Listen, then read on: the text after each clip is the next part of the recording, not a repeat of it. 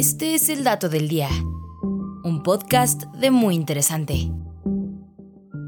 Y hoy nos preguntamos, ¿cuánto tiempo podemos pasar sin dormir?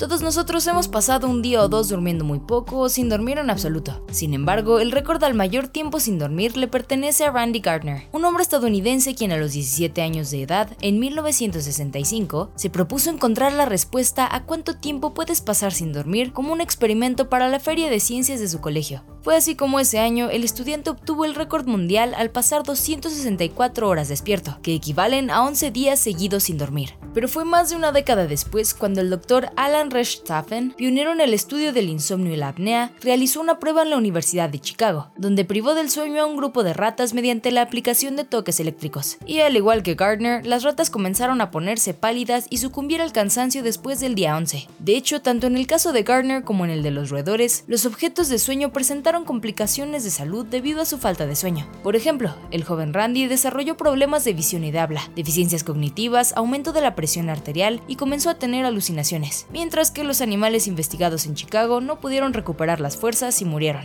Y es que si bien no dormir por uno o dos días solo trae cansancio e incomodidades menores, el insomnio crónico sí puede afectar de manera negativa al organismo de los humanos, al grado que incluso puede provocarles la muerte. Esto mismo lo corrobora un estudio realizado por la Facultad de Medicina de la UNAM, donde se encontró que el no tener un sueño reparador, dormir poco o no dormir puede ocasionar enfermedades graves como la obesidad, demencia, Parkinson y hasta epilepsia aunque también puede provocar depresión, ansiedad, enfermedades cerebrales degenerativas o traumáticas, asma nocturna, disminución de la función inmune y aumentar la descomposición de los diabéticos o los problemas cardíacos. Incluso existe un mal hereditario conocido como insomnio familiar fatal, que es sumamente peligroso, ya que ataca a sus pacientes progresivamente y no existe cura o tratamiento alguno de manera que la expectativa de vida de quienes sufren esta enfermedad es de apenas 48 meses y termina una vez que el sistema nervioso colapsa, llevando a la persona al estado de coma y posteriormente a la muerte.